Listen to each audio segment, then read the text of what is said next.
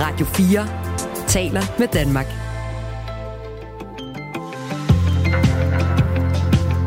Velkommen til Radio 4 morgen. På en tirsdag, hvor vi i den grad er klar til at give dig øh, overblikket over, hvad for nogle historier du øh, skal høre i dag, for at du kan øh, gå sådan velklædt ud i dagen. Skal vi øh, tage et par stykker? Flere politikere ønsker, at reglerne for fængselsindsatte udgang, øh, fængselsindsattes mulighed for at få udgang, den strammes. I Radio 4 morgen i går, der kunne vi fortælle, at den formodede gerningsmand til drabet på en 26-årig mand i Kolding var en voldsdømt indsat, der var på udgang fra Sønder Omme, Sønder Omme fængsel i Jylland, hedder det. Det har altså fået øh, flere politikere til at ønske strammere regler, men ifølge en professor giver det slet ikke mening. Vi spørger Linda Kær Minke, som er professor ved SDU, hvorfor ikke det vil hjælpe bare lidt øh, det her med at begrænse fangers mulighed for at få udgang. Det gør vi om øh, cirka 10 minutter. Hvor lang tid skal man vente i en telefonkø, hvis man skal igennem til en virksomheds kundeservice? Jamen, nogle gange så skal man vente længe, viser det sig, efter vi har testet ventetiden hos nogle af landets største virksomheder. For eksempel så har vi ventet 4 timer og 50 minutter for at komme igennem til andel energi. Men spørgsmålet er jo så, hvad man egentlig kan gøre som kunde, hvis ventetiden bliver alt for lang. Det skal vi tale med Uffe Rabe Krav om klokken 5 minutter over halv syv her til morgen. Han er øh, politisk chef i Forbrugerrådet Tænk. Hvornår ringer dit vækkeur, Anne? Øh, for sent. for sent? ja. Nå, jeg spørger, fordi jeg ved, det ringer rigtig tidligt, vi møder ja, klokken 4, men jeg ved, du faktisk lige holdt dig vågen for at se håndbold i ja, går. det var jeg nødt til. Ja. Der var, var ikke noget at gøre. Var det en god kamp? Det synes jeg virkelig, det var. Altså, ja. det var, øh, hold op, de spillede øh, meget, meget flot håndbold. Det Danmark, gjorde de nemlig. Danmark altså. Danmark. Ja. De vandt øh, 30-25 over Ægypten og tog med øh, dermed førstepladsen i mellemrunden, og nu venter Ungarn i kvartfinalen. Men det er også øh, begyndelsen på et rejsehelvede, skal ja. vi kalde det sådan, ja, øh, for landsholdet. Ja. Mere om det klokken kvart i syv, sammen med Jonas Løjtved, der dækker slutrunden, altså VM-slutrunden for Radio 4. Vi har masser give jer her til morgen. De næste tre timer her i studiet er Michael Robach og Anne Philipsen. Godmorgen. Du lytter til Radio 4 morgen. Hvis du køber en bakke økologiske æg, så er der risiko for, at du også får øh, skadelige fluorstoffer med i købet. I sommer der blev PFAS-stoffet fundet i havskum ved Vesterhavet, og for to år siden der afdækkede Radio 4 undersøger flere forureninger med netop PFAS ved tidligere brændslukningspladser. Og nu er der altså øh, skrevet endnu et kapitel til, der er fundet de her skadelige fluorstoffer PFAS i økologiske æg. Det viser en undersøgelse fra DTU Fødevareinstituttet, som øh, de har lavet i samarbejde med Fødevarestyrelsen. Louise Køster er forperson i den danske interesseorganisation Økologisk Landsforening. Godmorgen. Godmorgen. Er du bekymret over det her fund af PFAS i økologiske æg?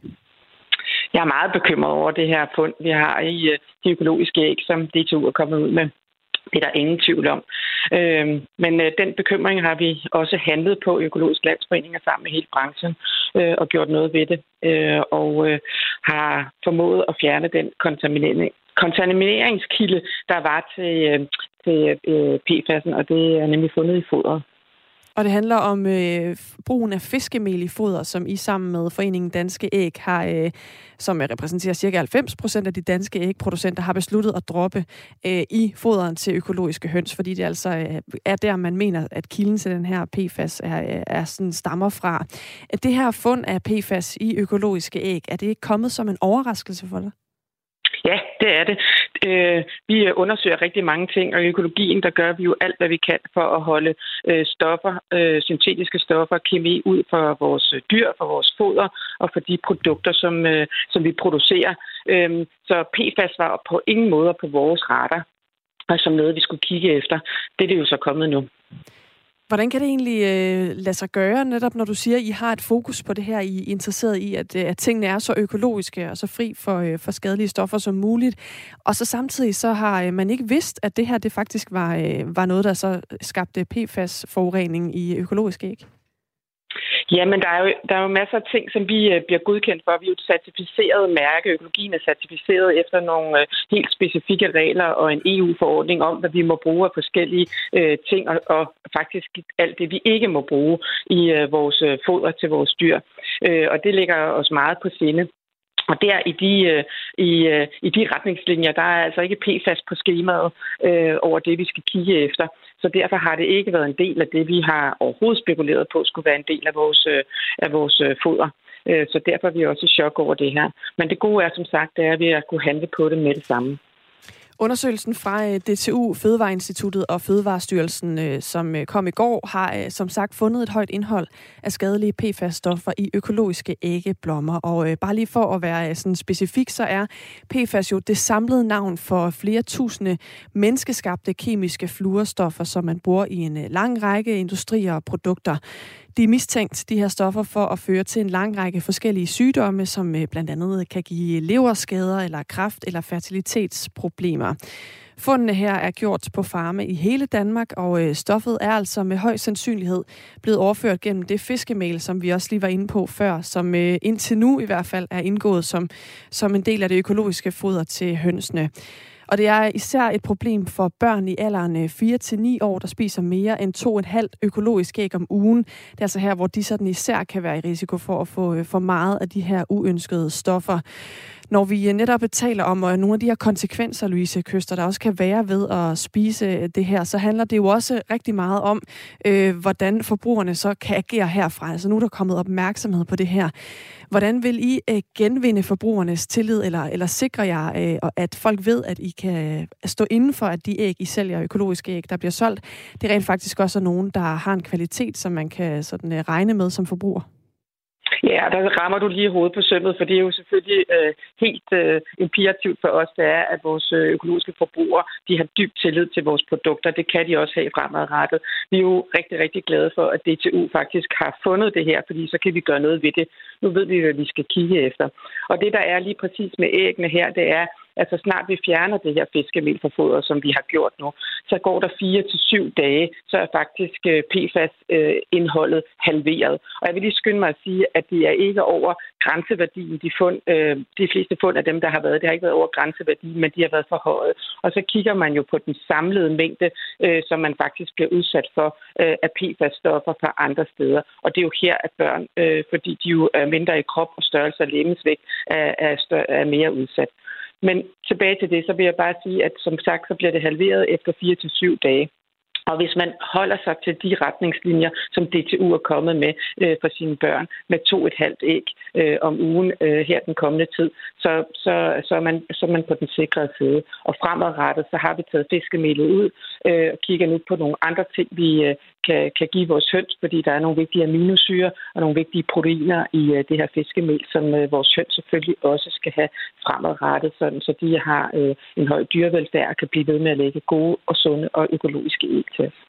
Der er nok nogle forbrugere, der har en bakke økologiske æg stående i køleskabet, som lige nu mest af alt, måske øh, kunne jeg gætte på, har lyst til at smide dem i skraldespanden og, øh, og komme udenom de her PFAS-stoffer. Hvornår, øh, bare lige for at forstå også den øh, tidsregning, du øh, skitserer her, hvornår kan man øh, regne med, at de æg, man tager ned i, øh, fra supermarkedets køledisk, at de er fri for de her PFAS-stoffer, altså ud fra den beslutning, I har truffet nu? Altså, vi øh, har taget fiskemelet ud, eller det har foderstofferne. Det er jo der, der er så gode ved Økologisk Landsforening, fordi vi faktisk repræsenterer hele branchen, og også dem, der producerer foder til vores dyr. Øhm, så de har ageret på det med det samme. Øh, og så øh, går der som sagt de her 4-7 dage, indtil at, at det er halveret ned. Og de bakker med æg, der står hjemme i forbrugernes køkkener, øh, dem behøves man altså ikke smide ud. Man skal bare henholde sig til de retningslinjer, som DTU er kommet med, øh, øh, som specielt også gælder børn, hvor man så skal sikre, at de ikke spiser øh, mere end to et halvt æg øh, om ugen. Så, så i løbet af et par uger, så kan man, kan man helt trygt øh, øh give sine børn øh, alle de æg, økologiske æg, som, som man ellers skal spise efter, efter kostheden. Vi har fået en sms fra Ina, der skriver ind på vores øh, sms-nummer 1424. Hvis æg er fyldt med PFAS, hvad så med kødet fra hønsene? Kan der være nogle økologiske, øh, altså andre økologiske dyr, for eksempel høns, som man også skal tage sig jagt for øh, lige nu, Louise Køster? Jamen altså, fiskemel er jo noget, man bruger til foder i øh, en lang række andre steder, og det er faktisk ikke kun i økologien. Øh, det er som en del øh, af en foderenhed til, til en lang række af vores øh, landbrugsdyr, fordi det har det her fantastiske egenskaber med, øh, med, øh, med øh, proteiner og aminosyre. Men det er jo selvfølgelig noget, der bliver kigget ind i lige med det samme, og det er også noget, vi har indstillet til myndighederne, at øh, det er noget, vi skal have undersøgt, og der er i gang med at blive kigget på, hvordan får man lavet en screening af det her fiskemel. Du nævnte før, at øh, det her med at screene for PFAS-stoffer ikke har været en del af de øh, kontroller, man som øh, sådan økologisk øh, fødevareproducent har skudt igennem før. Er det noget, som I vil komme til at ændre på, eller er det noget, du vil opfordre til, at man ændrer på? Altså så, at PFAS også bliver en del af listen af ting, man tjekker for, øh, når man øh, skal sørge for, at noget er økologisk, certificeret økologisk? Øh, øh, økologerne kommer helt klart til at kigge ind i det, men det er en helt fødevareindustri, der skal til at kigge ind i det her. Så det er ikke kun et, øh, et, en udfordring for økologerne, og jeg vil sige, det er heller ikke kun en udfordring for fødevarebranchen, det er det for hele Danmark. Og det er jo også derfor, vi har bakket fuldstændig op om øh, andre organisationer, grønne organisationer og forbrugerorganisationers krav om, at der skal laves et forbud mod PFAS i forbrugerrettede produkter. Det er jo først der, hvor vi kan få sat et hul, eller et prop i det hul, uh, hvor at øh, den her kontaminering kommer ud i vores øh, natur og i vores vand og i vores fødevare, at vi, øh, at vi for alvor kan få forstoppet det her.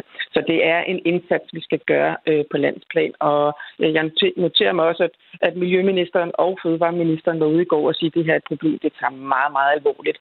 Så det vil vi selvfølgelig følge tæt, sådan, så vi på sigt øh, om meget ganske kort tid kan, kan, kan blive ved med at producere øh, trygge og gode økologiske fødevarer. Og øh, som du også er inde på her, har det her jo også fået øh, politisk opmærksomhed. Vi kommer også til at tale med øh, SF's miljøordfører Karl Valentin lidt senere på morgenen, som øh, gerne vil have et nationalt forbud mod brug af PFAS i Danmark. Øh, men fra Økologisk Landsforenings side, Louise Køster, øh, som, hvor du altså er, er forperson her til sidst, hvad vil I gøre sådan konkret for at undgå, at lignende sager dukker op en anden gang, imens I venter på, at der eventuelt sker en politisk handling? Jamen det vi vil gøre, det er, at vi selvfølgelig være helt opmærksom på, hvad er det for nogle fødevarekilder, vi får ind til vores, øh, til vores dyr, øh, og er der i virkeligheden øh, en mulighed for nogle øh, kontamineringsrisici øh, i de øh, foderenheder. Øh, det vil vi selvfølgelig have på vores radar, fordi vi vil ikke have det i vores fødevarer lød det altså fra Louise Køster. Tak fordi du var med her, forperson for Økologisk Landsforening. Og vi har, øh, som jeg nævnte før, mere om den her sag. Vi taler med SF's miljøoverfører Karl Valentin klokken 20 minutter over syv her til morgen. Lige nu, der er klokken 17 minutter over 6. Radio 4 taler med Danmark. Kunne et drab nytårsnat være undgået? Det spørgsmål stiller vi her til morgen. I går kunne vi nemlig fortælle, at den formodede gerningsmand til drabet på en 26-årig mand i Kolding var en voldsdømt indsat, der var på udgang fra Sønder Omme fængsel. Det har vi her på Radio 4 morgen fået bekræftet af flere af hinanden uafhængige kilder, og kun tre måneder efter, at den sigtede fik en voldsdom for at have spadet en kvinde inde i syv og en halv time, hvor han både tæskede hende og truede hende på livet, var han altså hjemme hen over nytåret. Og manden, der blev dømt i oktober 2022, fik en dom på et år og otte måneder. I går her på Radio 4, der talte vi med den afdøde, altså den dræbte fra Koldings ven. Han hedder Hanif Malik, og han mener, at reglerne for, hvornår man som indsat kan få udgang, skal skærpes. Lad os lige høre, hvad han sagde i går.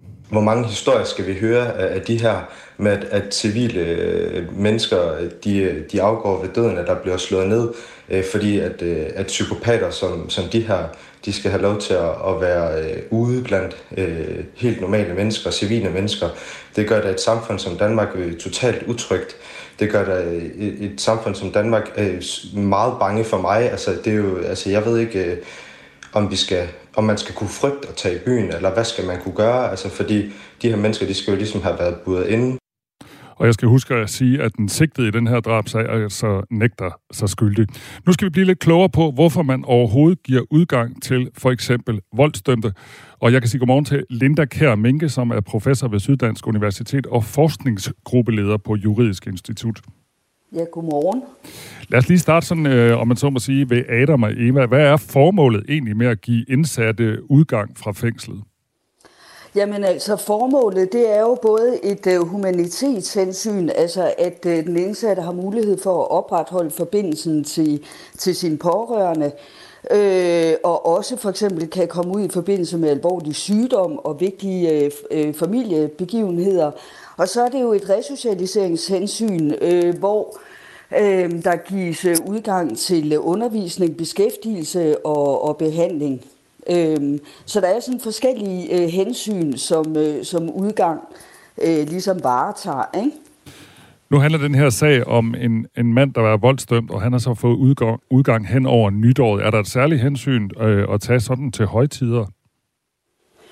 Øh, ja, altså der er, øh, der er jo nogle øh, indsatte, der får øh, udgang øh, mellem jul og, øh, og nytår, netop for at kunne fejre øh, jul og, og nytår med, med deres pårørende. Øh, men altså, der er jo nogle, øh, nogle ret klare regler i forhold til, øh, hvornår der, der gives øh, udgang. Øh, fordi det, der jo er væsentligt, det er, at øh, Kriminalforsorgen vurderer, at der ikke er bestemte grunde til at antage, at den indsatte i forbindelse med udgang vil begå ny kriminalitet. Øh, og denne her vurdering, den øh, baseres jo så på det kendskab, som Kriminalforsorgen har til den indsatte, øh, og så også fra, fra de sagsakter, øh, som, øh, som Kriminalforsorgen er i besiddelse af. Og man må jo sige alt andet lige. Øh, I 2021 blev der bevilget øh, lige knap 25.000 øh, udgange, og det var i øh, 0,1 procent af tilfældene, at, øh, at den indsatte begik øh, ny kriminalitet. Og de her øh, 0,1 procent, det, øh, det behøver jo slet ikke indbefatte øh, øh, alvorlig, altså personfarlig kriminalitet. Altså så på den måde, så, øh, øh, så er det jo uhyre sjældent, at, øh, at det sker. Øh, og selvfølgelig så er det, øh, det, er jo en, det er jo en tragedie, det er jo ganske... Øh, forfærdeligt, øh, når det så sker, og især øh, når der er tale om så alvorlig kriminalitet. Øh, som, som drab jo må, må siges at være. Øhm, men øh, og der, altså, og der, der, der er det jo øh, det, jeg har fået indtryk af, det er, at øh, Kriminalforsorgen nu vil øh, have, have fokus på, på den sikkerhedsvurdering, der sker. Øh, så øh, altså netop for at forebygge øh, sådan nogle alvorlige fejl, der kan ske øh, i forbindelse med bevilling af, af udgang. Men altså, jeg kender jo ikke... Øh, hele sagens Nej. aspekter i forhold til, hvorfor den pågældende indsatte han, øh, han fik bevilget øh, denne her øh, udgang. Det er rigtigt, det du siger, at øh, Kriminalforsorgen har øh, her den 12. januar sendt en skrivelse ud til, øh, til landets fængsler og fængselsansatte om, hvor de beder dem om at være særligt opmærksomme på særligt øh, folk, der er dømt for personfarlig kriminalitet i forhold til de her udgange. Du snakker lige om, om regler. Lad os lige bare lige tage sådan en øh, overflyvning over nogen, nogle af reglerne. I de åbne fængsler, der kan indsatte normalt få udgang til besøg hos familien efter typisk øh, 30 dages ophold. Øh, indsatte i lukkede fængsler og resthuse skal afzone mindst en fjerdedel af straffen, før de kan få udgang. Og så er der de såkaldte dronningedage, og det betyder, at i forbindelse med jul eller for eksempel nytår, der kan man få udgang, sin udgang forlænget med op til to dage. Og så kan man få lov til udgang, hvis personalet ikke mener, man vil prøve at flygte, begå ny kriminalitet eller på anden måde misbruge udgangen. Senere på morgen, der taler vi med Peter Kofod fra Dansk Folkeparti. Han vil gerne have strammet reglerne jo blandt andet på baggrund af, af den her sag, som er den aktuelle anledning til, at vi taler om det her. Synes du, synes du det giver mening at stramme reglerne?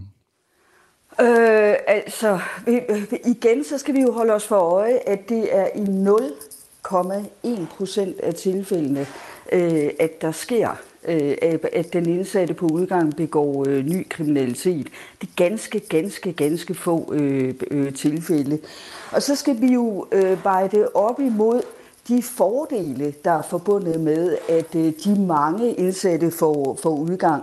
Og der viser en dansk undersøgelse fra 2009, at det tyder på, at det mennesker tilbagefald øh, altså risikoen for tilbagefald til kriminalitet, hvis den indsatte har god kontakt med omverdenen. Øh, og det samme, altså det er ikke kun i denne her danske undersøgelse, der har fundet denne her positiv indflydelse på risikoen for tilbagefald til kriminalitet til indsatte, øh, der har kontakt med, med omverdenen. Det er også fundet i øh, amerikanske undersøgelser.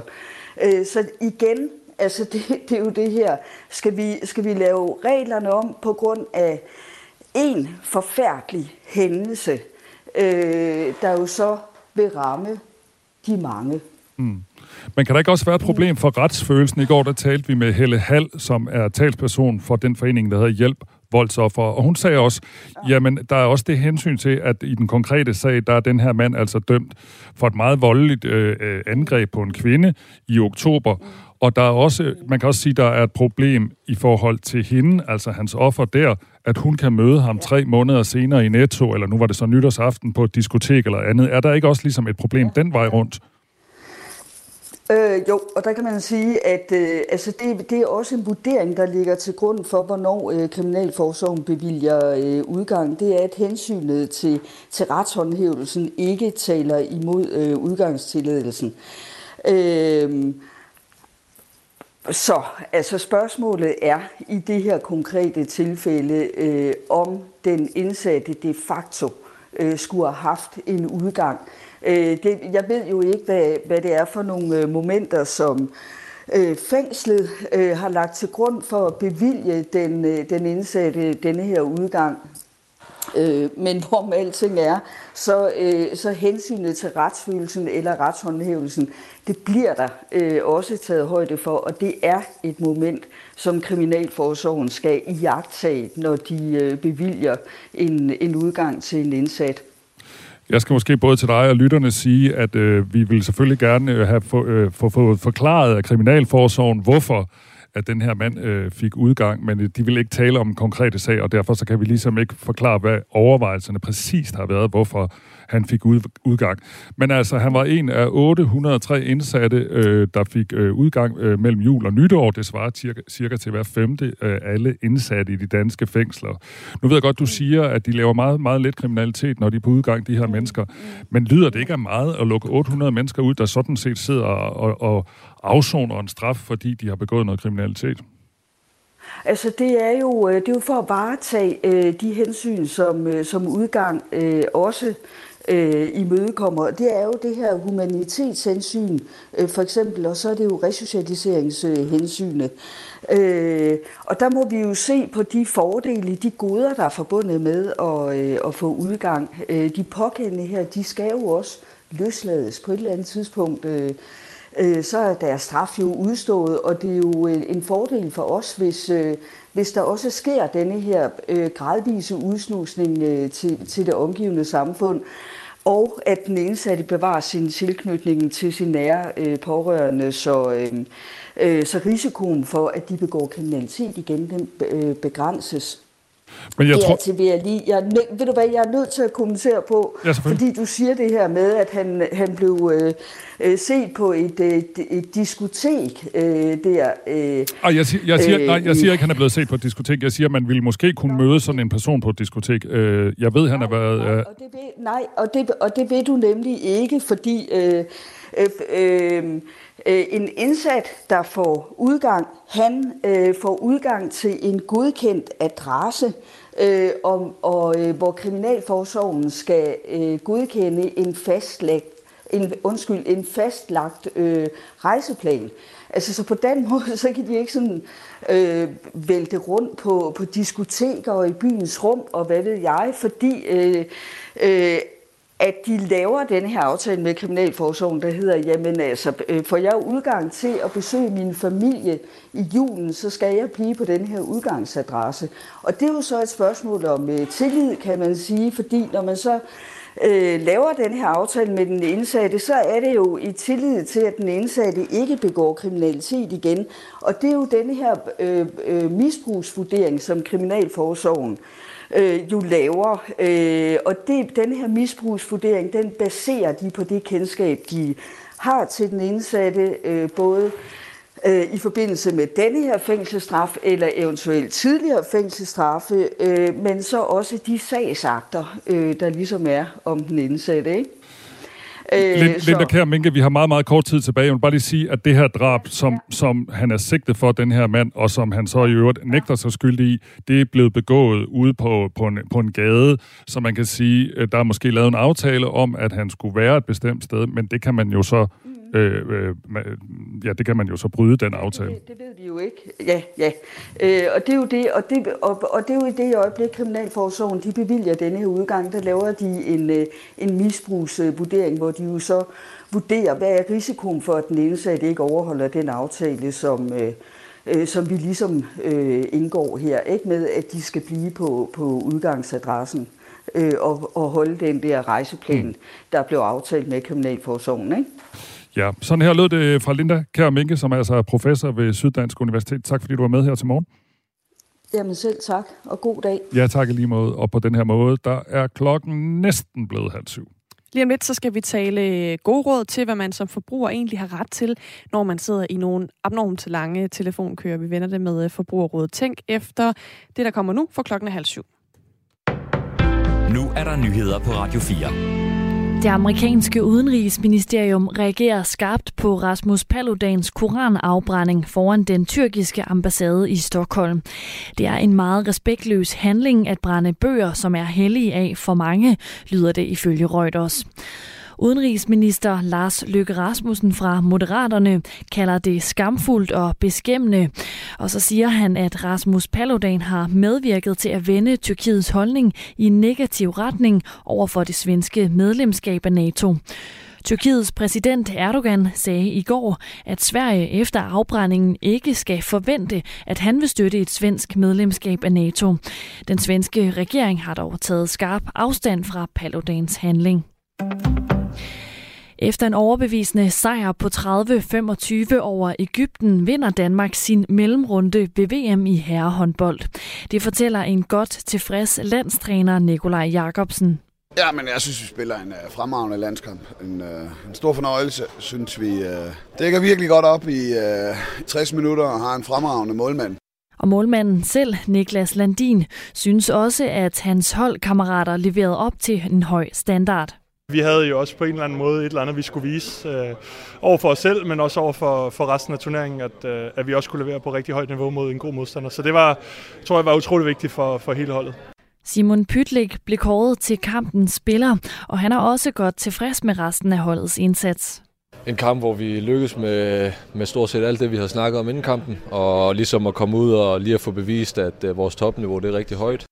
Og i morgen skal Danmark igen trække i spillertøjet i kvartfinalen mod Ungarn, og den kamp den spilles i Stockholm.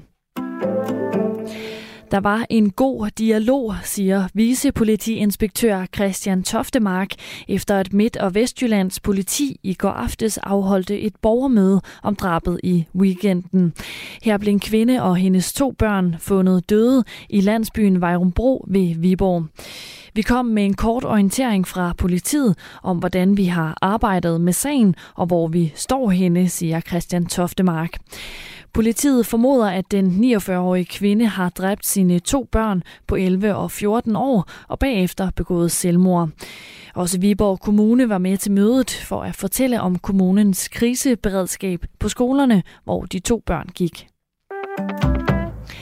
Krigen i Ukraine har påvirket mere end 5 millioner ukrainske børns skolegang, skriver FN's børneorganisation UNICEF. 11 måneder med konflikt har forværret store problemer i den ukrainske uddannelsessektor, som i forvejen var presset af coronapandemien, lyder det fra UNICEF. Tusindvis af skoler er blevet beskadiget eller ødelagt under krigen, og mange forældre tøver med at sende deres børn i skole, fordi de frygter for børnenes sikkerhed. UNICEF estimerede i marts sidste år, at der er 7,5 millioner ukrainske børn, og to tredjedele af de ukrainske børns skolegang er forstyrret af krigen. På bilfabrikken Ford i Kølen er der 3.200 fyringer på vej. Ifølge de ansattes fagforening vil Ford skære antallet af de i alt 14.000 ansatte på fabrikken ned, skriver det tyske nyhedsbureau DPA.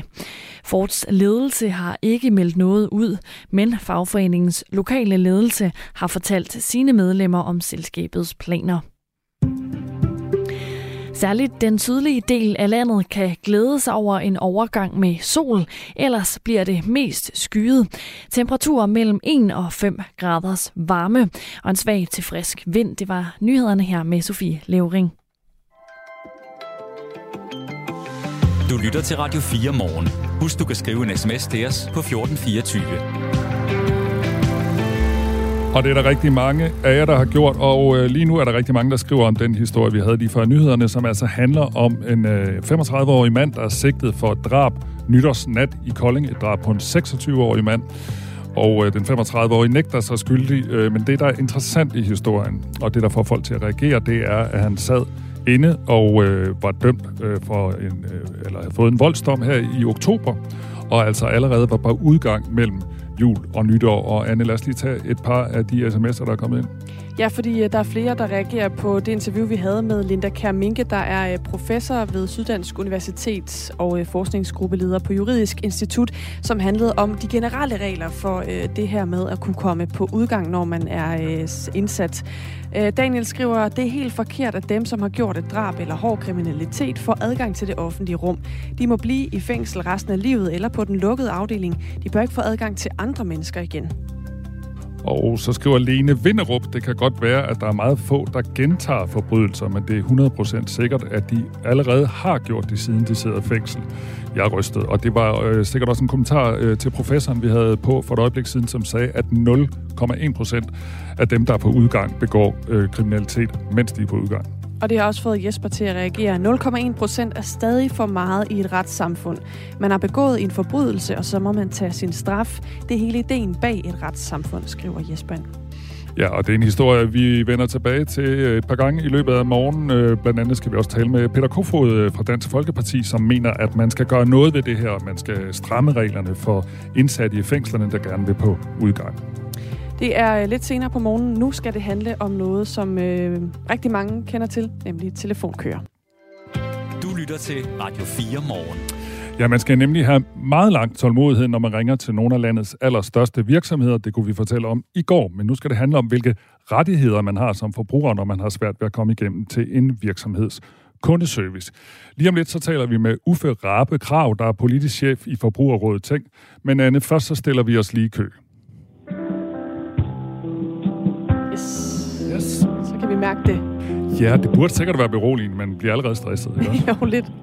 Sådan her, der lyder det, når man ringer til landets største energiselskab, Andel Energi. Her kan ventetiden være meget lang. Radio 4 Morgen har nemlig testet ventetiden, når man vil igennem til kundeservice. Vi ringede fire gange på fire forskellige tidspunkter, på fire forskellige dage, og to gange kom vi slet ikke igennem, men fik den her besked. Vi har ekstraordinært travlt, og lige nu prioriterer vi de kunder, der allerede venter i kø, og derfor har vi nu lukket for telefonen for i dag. De to andre gange, vi ringede, der var ventetiden henholdsvis 1 time og 22 minutter, og hold fast, 4 timer og 50 minutter. Og sådan her lød det, da vi talte med Rasmus Avnskjold i går. Han er presseansvarlig hos Andel Energi. 4 timer og 50 minutter, det, det er for lang tid, og det er, øh, det er selvfølgelig på ingen måde øh, tilfredsstillende det er også ekstraordinært lang tid. Det er, øh, det er betydeligt over, øh, over den almindelige gennemsnitlige ventetid, vi har. Øh, men det, det er selvfølgelig ikke tilfredsstillende. Det kan jeg sagtens forstå. Og jeg kan også godt forstå, at, det, at der er en frustration over det. Vi har også ringet til kundeservice i landets største bank, Danske Bank, og igen der ringede vi fire gange på fire forskellige dage, på fire forskellige tidspunkter, og her var den gennemsnitlige ventetid 23 minutter. Hos Ticketmaster, der er landets største udbyder af billetter til koncerter og kulturarrangementer, der får man også brug for sin tålmodighed.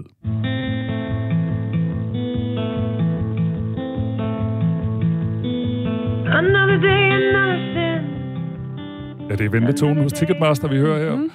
Vi ringede fire gange, og den ene gang, der kom vi slet ikke igennem. Telefonen den duttede, duttede bare optaget, og de øvrige gange var ventetiden 11 minutter, 24 minutter og 33 minutter. Både Danske Bank og Ticketmaster siger, at deres egne målinger viser, at køerne er kortere end det, vi på Radio 4 kom frem til. Men begge firmaer skriver også til os, at de arbejder på at forkorte ventetiden for de kunder, der ringer til dem.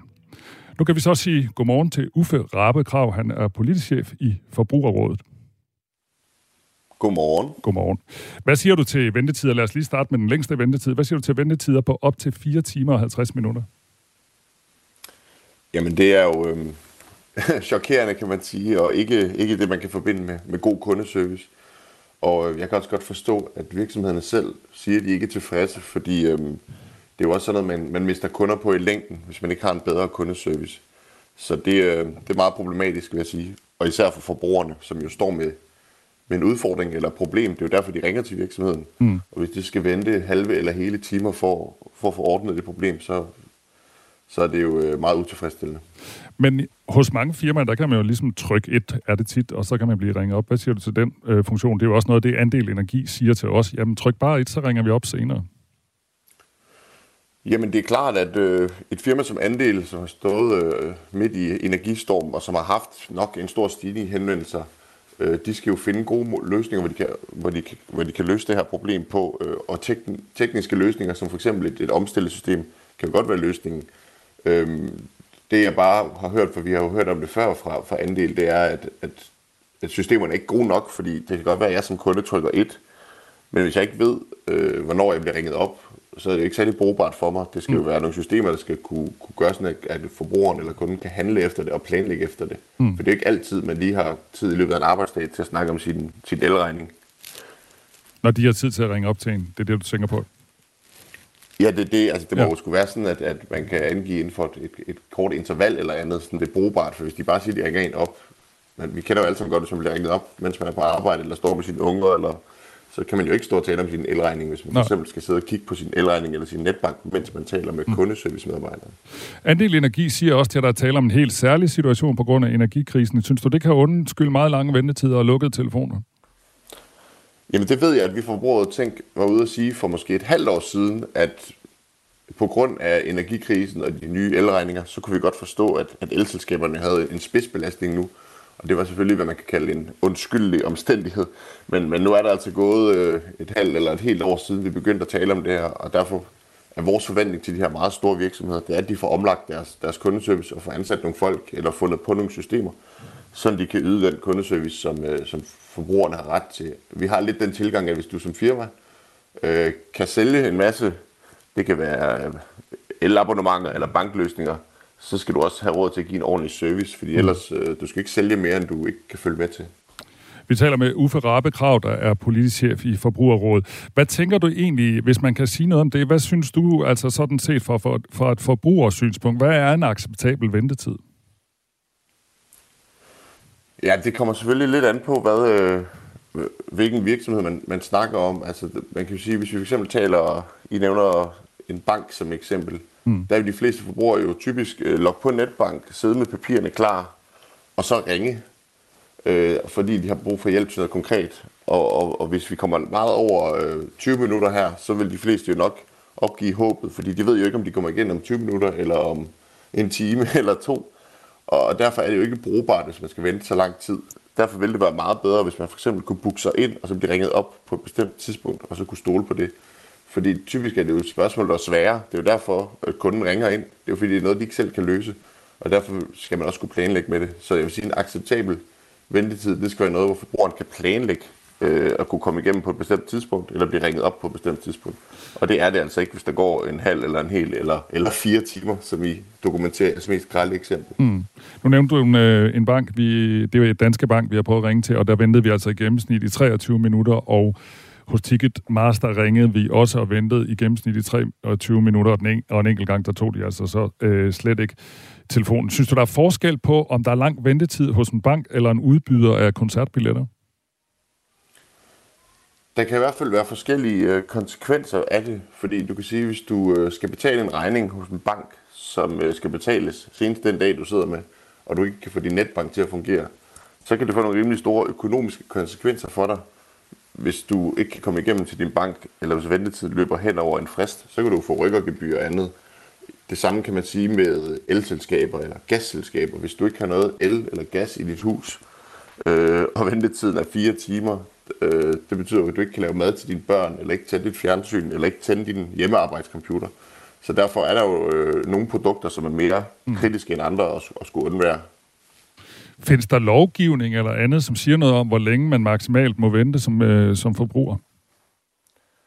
Der, altså, vi har ikke i Danmark en, øh, en kundeservice-lovgivning. Området er, er reguleret af flere love, f.eks. forbrugeraftaleloven, markedsføringsloven og købeloven. Øh, men man kan sige, at vi har nogle rettigheder som forbrugere, når vi, når vi køber varer eller tjenester. Øh, og det, det, de formuleringer, der er, det er sådan noget med, at man skal kunne komme i kontakt med en virksomhed, man handler hos. Der skal være kontaktoplysninger. Man skal inden for en rimelig tid kunne komme i dialog med, med, med virksomheden, men det er ikke sådan fast, øh, det er ikke fast formuleret i lovgivningen, så det handler meget om, hvad kan man sige, god skik. Mm. Øhm, og hvis man ender i en situation, hvor du har et problem med et produkt eller en tjeneste, og ikke kan komme i kontakt med en virksomhed, så, øhm, så, så er det en rigtig god idé at begynde at dokumentere dine forsøg, altså de forsøg, du har gjort på at komme i kontakt med dem. For i sidste ende ville det godt kunne være noget, som man kunne tage til forbrugerklagenævnet, hvis det simpelthen har været en helt urimelig adfærd fra, øh, fra virksomhedens side. Så det er den mulighed, man har. Altså, altså enten skifte virksomhed, eller prøve at dokumentere det, og, og, og så skrive en klage. Ja, altså, ja, præcis. altså skifte virksomhed, som du siger, det er jo klart, at øh, også det, jeg startede med at sige, det er jo i virksomhedens egen interesse at yde en god service, fordi de risikerer, at kunderne løber, løber skrigende væk, hvis de ikke får et ordentligt service.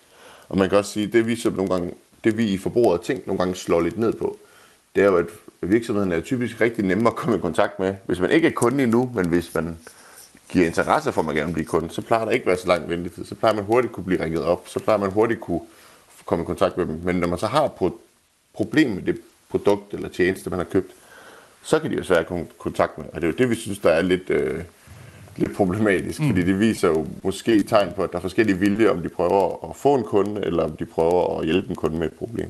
Mm. Her til sidst, øh, jeg har også testet Forbrugerrådets medlemstelefon. Hvad tænker du om det? Ja. Jeg har ringet fire gange på fire forskellige dage. Hvad, er du spændt? På, du tænker på, på ventetiden, eller på servicen, du fik? Jeg tænker på ventetiden. ja, det er da altid, det er da altid spændende. Det ved jeg i hvert fald også, at vi... Øh... Er det noget, I arbejder med? Ja, selvfølgelig, og vi har jo, vi har, vi har jo, vi har jo forskellige øh, hotlines. Vi har både en forbrugerrådgivning, men også en, en medlemsservice, øh, hvor vi selvfølgelig også arbejder med at, at kunne, øh, kunne give en ordentlig service til hvor, enten vores medlemmer eller til de forbrugere, der ringer ind med, med juridiske spørgsmål. Nå, nu skal du høre, hvordan det gik. Vi ventede i fire minutter, vi ventede i to minutter, og to gange strøg vi lige igennem. Det må være tilfredsstillende. Det var da fantastisk at høre. Det vil jeg give videre til mine, til mine gode kolleger ved telefonerne. Det er godt. Tak fordi du var med her. Uffe Rabe Krav, politisk chef i Forbrugerrådet. Tænk. I det sidste måltid på Radio 4 spiser en kendt gæst sit sidste måltid. Det er et kæmpe moment for mig det her, fordi jeg er jo kæmpe fan af det her program. Og undervejs serverer Lærke Kløvedal gæstens nekrolog. Simon Kvam startede på øh, Silkeborg Amtsgymnasium og ankom i lang tid med relativt bortvendt attitude på sin knallert. Han synes, det var noget flipperlort at spille musik. Han spillede ikke i band, men stadig kun i smug derhjemme. Lyt til det sidste måltid i Radio 4's app. Radio 4 taler med Danmark. Og Anna og jeg sidder ikke her i studiet helt alene. Vi har gode kolleger, som øh, jagter morgens bedste historier og prøver at se, øh, hvad der sker. Og nu har vi fået besøg her i studiet af Søren Nørgaard Lund. Søren, øh, hvad ringer I på derude? Jamen, vi prøver at ringe til nogen fra øh, Socialdemokratiets bagland i forhold til den her store bededag-historie. Øh, forventningen er jo, at Socialdemokratiet her tirsdag fremsætter et lovforslag om at afskaffe store bededag. Men det skaber nogle, nogle kritiske røster øh, i baglandet hos øh, Socialdemokratiet, øh, og der er et par stykker, som vi har trådt ud efter, og som vi håber kunne få i tale her i løbet af morgen. Øhm, jamen, og så arbejder vi, arbejder vi på at få for, øh, nogen fra Forsvarets øh, fagforeninger til at sige noget om, øh, hvorfor det også øh, kan gå ud over opbakningen til Forsvaret med øh, den her bededags øh, diskussion. Øh, så dem, øh, dem jagter vi. Øh, ja. Og så Undskyld, jeg øh, lige afbryder, øh, men øh, Søren, vi har faktisk også fået en del sms'er her til morgen, ind efter vi talte om økologiske æg fyldt med fluorstofferne PFAS, og mange af dem er faktisk nogle ret gode spørgsmål, som jeg i hvert fald heller ikke kender svaret på, så jeg kan heller ikke engang selv svare på dem. Er det noget med, at vi også prøver at få fat på en ekspert, der kan hjælpe os med at få svar på de her Fuldstændig korrekt. Jamen, det er jo de, alle de her dagligdags bekymringer, som vi nu går med, efter den her nyhed kom ud. Så selvfølgelig skal lytterne have svar på de spørgsmål. God arbejdsløs, Søren lytter til Radio 4 morgen. Nu skal det handle om håndbold, fordi Danmark spillede sig i går aftes i kvartfinalen ved VM i herrehåndbold, da de i en velspillet kamp mod Ægypten vandt med 30-25 og tog førstepladsen i mellemrunden. Nu venter Ungarn så i kvartfinalen, men øh, det er også på en eller anden måde begyndelsen på et rejsehelvede for landsholdet. Jonas Løjtved, godmorgen. God morgen til jer. Du dækker slutrunden for os her på Radio 4. Lad os øh, vende det her rejsehelvede lige om lidt, men først så øh, lad mig lige høre, hvor stærkt synes du, at Danmark står efter øh, gårdsdagens sejr med henblik på den kvartfinal, der venter? Ah, det var vist en sejr, vi havde rigtig meget, øh, meget brug for. Sådan en præstation, vi havde rigtig meget brug for. Efter sådan en lidt sløj kamp i lørdags mod USA, og det her uafgjorte resultat mod, øh, mod Kroatien i torsdag, der sådan kastede sådan lidt, lidt grus i det danske maskineri, så må man bare sige, det var jo, det var jo fantastisk at være i Malmø Arena i går, opleve det her danske landshold, der var velspillende, både offensivt, se den danske defensiv for alvor øh, komme i gang, og så må vi vel konstatere, at vi er ret glade for, at ham der, Niklas Landin, med nummer et på, øh, på trøjen, målmanden, at han har et dansk pas. Ja, det var noget af en kamp, han øh, stod i går. Øh, så venter øh, jo altså så Ungarn i den her kvartfinale. Øh, det er et hold, som øh, jeg ved, vi har nogle lidt dårlige erfaringer med. Og det er ikke, fordi det skal fylde det hele. Men hvad er det for en modstander, som Danmark står over for her? Nå, men det er jo desværre en modstander, der sådan har haft det med sådan cirka hver tredje år her på det seneste at slå, øh, at slå Danmark ud af store slutrunder. I 2017 vandt Ungarn over Danmark i øh, VM 8. delsfinalen i Frankrig, og i 2020 var Ungarn så sammen med Island øh, det hold, der sendte Danmark meget overraskende tidligt ud af EM-gruppespillet. Øh, så kan man jo sige 2017, 2020, 2023, der er i hvert fald en eller anden stime, vi sådan skal have brudt med, øh, med, med de her ungarer, der før har, der før har drillet Danmark, men på trods af sådan historikken, så tror jeg, havde man spurgt det danske landstrænerteam og spillerne inden slutrunden, om de havde solgt det for en kvartfinale mod Ungarn for at kunne spille sig ind i en VM-semifinale, så havde de alle dage taget den, øh, den deal. Det er en fantastisk mulighed for Danmark at møde et, øh, møde et ungarske hold i en øh, VM-kvartfinale. Ja, og alternativet havde jo været Sverige på hjemmebane, er det ikke sådan? Og alternativet havde været Sverige. Dem, øh, dem venter vi en lille smule med, og nu er vejen jo ligesom lagt. Der var flere svenske journalister også, der var mødt op øh, efter Danmarks kamp i går og snakket med, for at snakke med de danske spillere. Og det, som svenskerne de altså også kigger på, det er jo, at nu er der ligesom to veje ind mod den der finale. En for Sverige og en for Danmark. Så man, man taler allerede om det her nordiske finalebrag. Det kan blive på søndag mellem Sverige og Danmark i, øh, i, i Stockholm. Men ja, ja, der er lige lidt vej derhen endnu. Vi håber i hvert fald, at det, at det ender der i sidste ende. Nu skal landsholdet så rejse videre til den svenske hovedstad Stockholm, hvor øh, kvartfinalen skal spilles i morgen. Det betyder også, at de skal vinke farvel til Malmø, hvor øh, tusindvis af danskere jo ellers er strømmet til i løbet af de første kampe her. Nu nævnte jeg det her rejsehelvede, der starter for landsholdet. Hvad er det potentielt, der venter her? Jamen altså, i dag tirsdag, der øh, flyver øh, det danske håndboldlandshold fra, øh, fra Malmø og mod øh, Stockholm, hvor de så spiller øh, semifinale onsdag aften. Og efter en semifinale, hvis Danmark så vinder semifinalen mod øh, Ungarn, så er det sådan, at der skal, øh, undskyld, kvartfinalen mod Ungarn, øh, en kvartfinale bliver spillet øh, onsdag aften, så er det jo Danmark så netop skal videre til semifinalen. Og der spilles en semifinale i Stockholm og en semifinale i øh, Gdansk.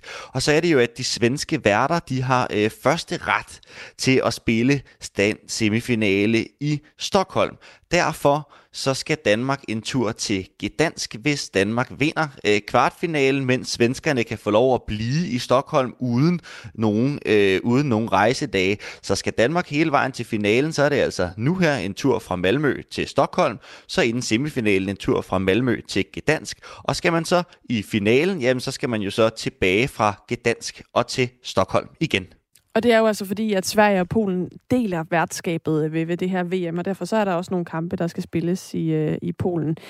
Kan det her med, at de skal rejse øh, så meget, potentielt i hvert fald, nu tager vi sådan de positive briller på og tænker, at de skal rejse en masse, kan det få betydning for Danmarks evne til at præstere? Altså, kan det også sådan rent fysisk for eksempel, eller mentalt for den sags skyld, sætte sig i spillerne?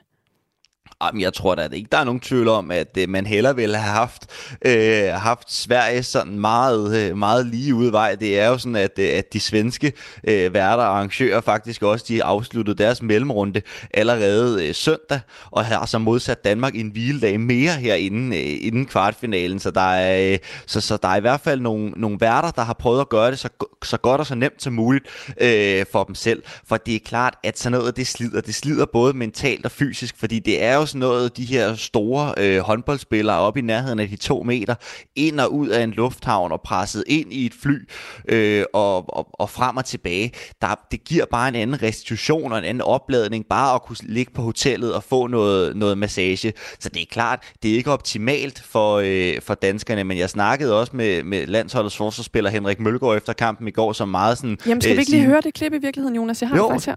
Ja, kanon, lad os få det. Det. Får det her. Så ved vi godt, at det er det, der, det, er det, der slider også nu, når folk begynder at, at være mærket.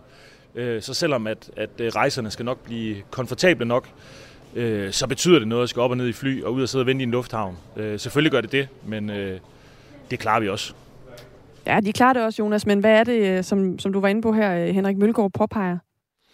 Jamen, men han påpeger faktisk også på et, på et andet tidspunkt, der påpeger han det her med, at jamen, altså, grunden til, at, at man skal ud og rejse så meget, det er jo, at det er jo, at man er god, og man skal spille de sjove, øh, sjove kampe. Så på den måde, så kan, så kan landsholdet jo godt sidde og kigge misundeligt på de svenske værter, og deres sådan øh, lidt nemmere øh, program, rent logistisk.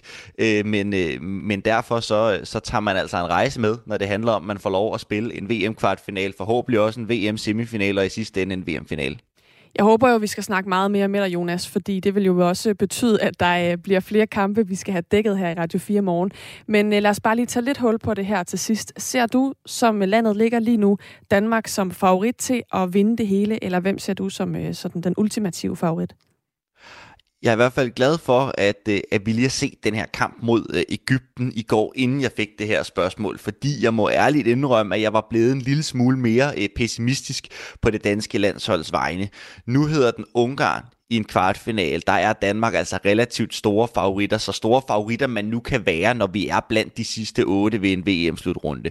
Slår Danmark Ungarn, så venter enten øh, Spanien eller Norge i en, øh, i en semifinale. Det vil også være en kamp, hvor jeg tænker, at uanset øh, hvem det bliver, så har Danmark altså nogenlunde muligheder der. Og så er det jo så ind i en finale, måske mod de svenske værter. Altså jeg synes, der vejen, den er lagt til, at vi godt kan se Danmark i en guldkamp, og hvorfor skulle Danmark så ikke kunne gå hele vejen? Det er sådan, det skal lyde. Tak, fordi du var med her, Jonas. Selv tak. Lloyd ved, der altså øh, dækker VM i håndbold for os her på Radio 4. Vi bliver lige lidt øh, ved det med håndbolden, Anne, fordi øh, kender du det der med, at man først kommer i tanke om flere timer senere, hvad man egentlig skulle have sagt? Ja, det kender jeg godt. Godt, sådan havde det i går. Nå. Ja, for du, du fortalte om håndboldmusik. Du fortalte om uh, Chiles anfører, der var gået i gulvet uh, med store smerter, og han havde fået et knæ i skridtet. Og mens han lå der og vred sig og tog sig til skridtet, så skulle han høre det her musik. Bongo la, bongo cha cha cha.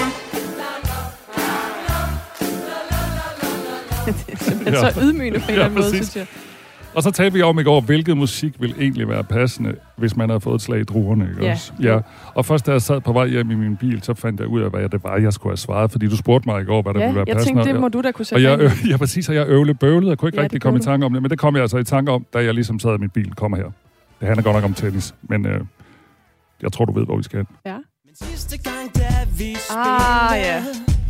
var der problemer. Skulle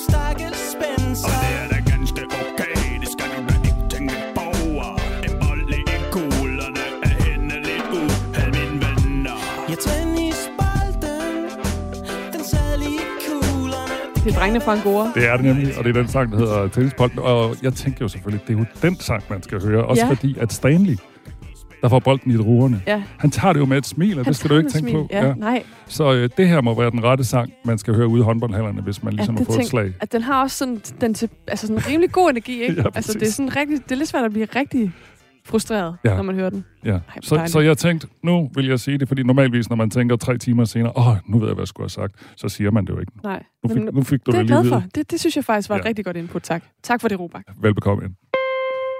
Radio 4 taler med Danmark. Nå, nu vi har fat i klaphatten øh, og prøver at hæppe de danske håndboldherrer til en finale, så kan vi jo også lige vende en øh, dansk sejr, vi allerede har fået. Mm. Danmark har vundet det uofficielle kokkemesterskab. Ja. Bocuse d'Or, som det hedder. Det er den danske kok Brian Mark Hansen. Jamen, det er det her, det er så utænkeligt at gøre det her i første hug, ikke? Først her Europamesterskaberne, og så det her VM. Jeg har aldrig nogensinde øh, været med til noget lignende. Det er fandme for sindssygt. Det lyder som en håndboldhal, men de der, jeg ved ikke, hvem det er, der står med sådan et toghorn om i baggrunden. det lyder meget godt, og det var en glad mand. Det må man sige. Uh, de to sejren, men det var faktisk ikke nogen nem rejse, fortæller okay. han. De blev ramt af så meget uheld. Prøv lige at høre. Ja, vi har haft mange, vi har haft mange benspænd i dag, altså øh, med bustur, som ikke øh, var der, og øh, kom 20 minutter for sent herud, og et afløb, som bare lækkede vand ud over det hele i vores køkken under service, og en fan, der slog mig i hovedet med et kosteskaft. Og, jamen, det har været voldsomt, men jeg synes, det har været det hele værd, når man sidder her. Ikke? Ja, det var godt, de vandt da, fordi øh, en rengøringsdame, der rammer ham i hovedet med et kosteskaft, er noget af det, han skulle øh, stå model til, inden han så kunne vinde det. Altså, du, det kan man jo ikke finde på, hvis man fortalte det ej, så vil man tænke, ah, Ej, det er lidt overkørt, det er lidt, overkørt, ja, og det vil sige, det sætter jo øh, prisen, øh, eller titlen lidt i relief. Det synes at jeg de også. havde sådan en Tycho Brahes-dag og vandt alligevel. Og faktisk så havde øh, maden H.C. Andersen-tema. Der er også bare noget sådan lidt eventyrsagtigt over det der med manden, der skal gå. Helten skal gå så grueligt meget igennem, for så til sidst at vinde med Ah, det halve konge. et lille det eventyr. Ja, konge, ikke? selvfølgelig. Ja, der er, sådan, det, der er sløjfen øh, blevet bundet der. Øh, det danske hold vandt i øvrigt foran øh, Norge, som kom på andenpladsen, og Ungarn Gud, på tredjepladsen. det bliver helt håndboldagtigt. Kan du se et ja, ja. øh, mønster her i forhold til Ja, øh, det, vi jeg ser det før? tydeligt.